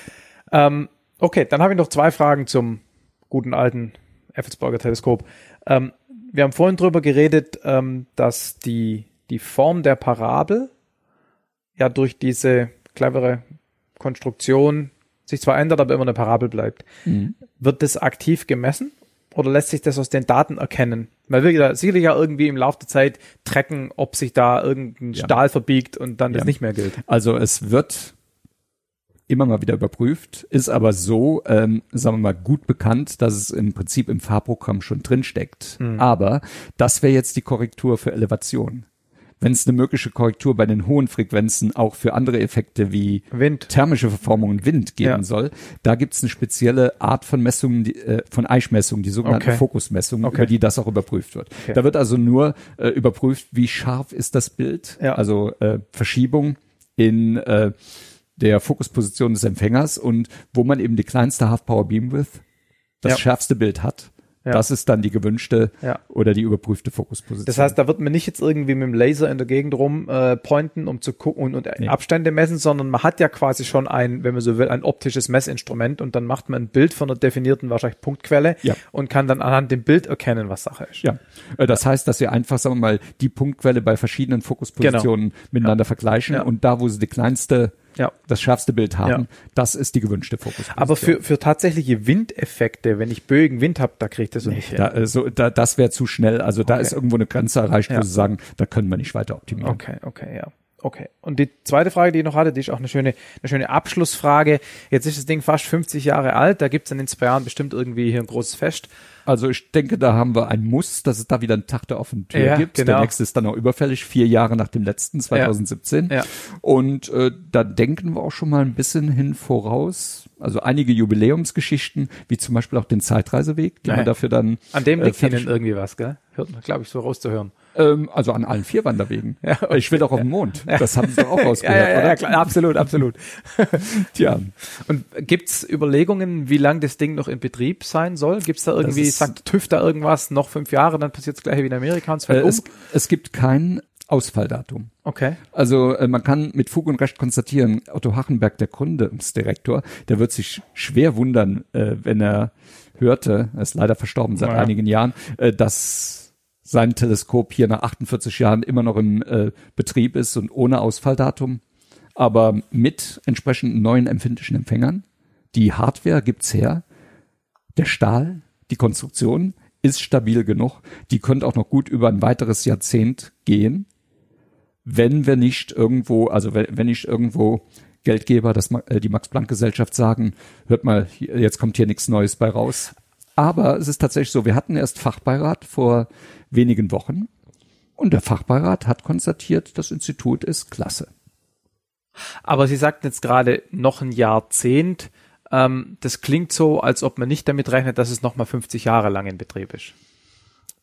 Ja, also ich tue mich schwer damit, äh, natürlich. über zu lange Zeit äh, rauszugehen. Ja. Aber äh, es gibt zum Beispiel auch Teleskope in der Klasse wie unseres, die noch älter sind. Also Mhm. Jodrell Bank ist von 1957, Parkes ist von 1962.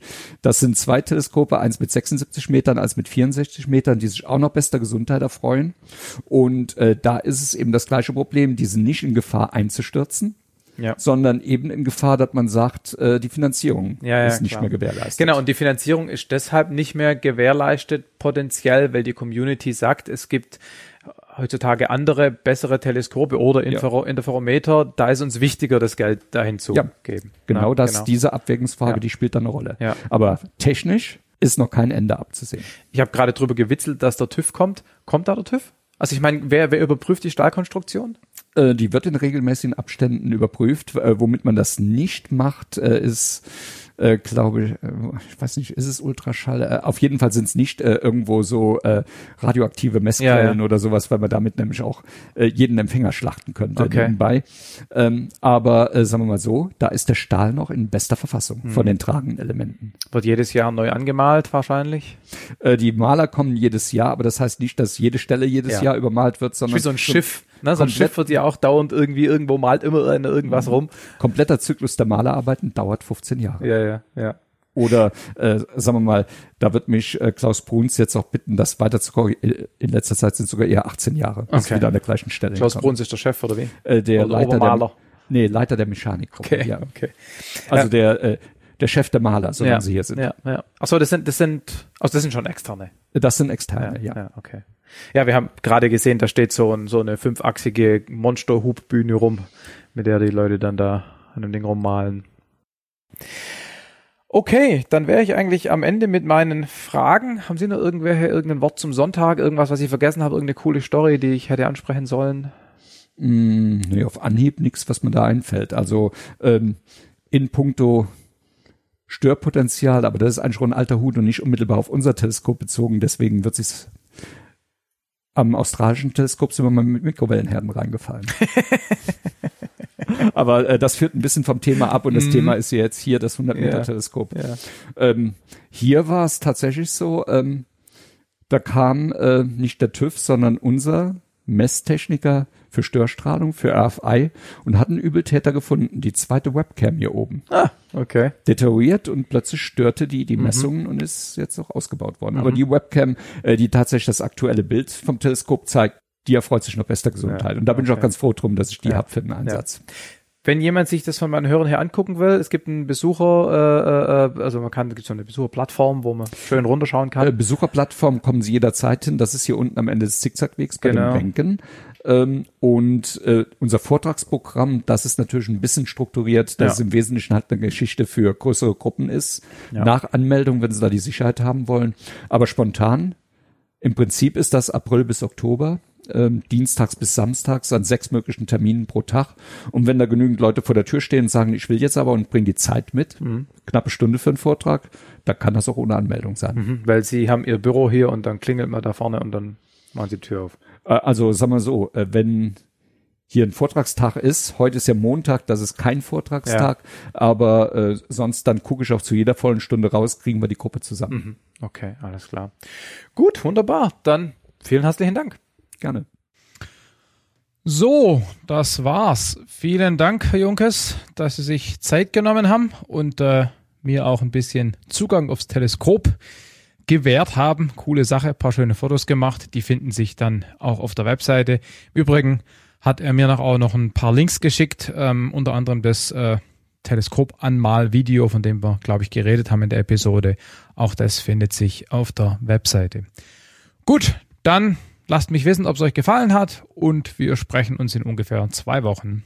Tschüss.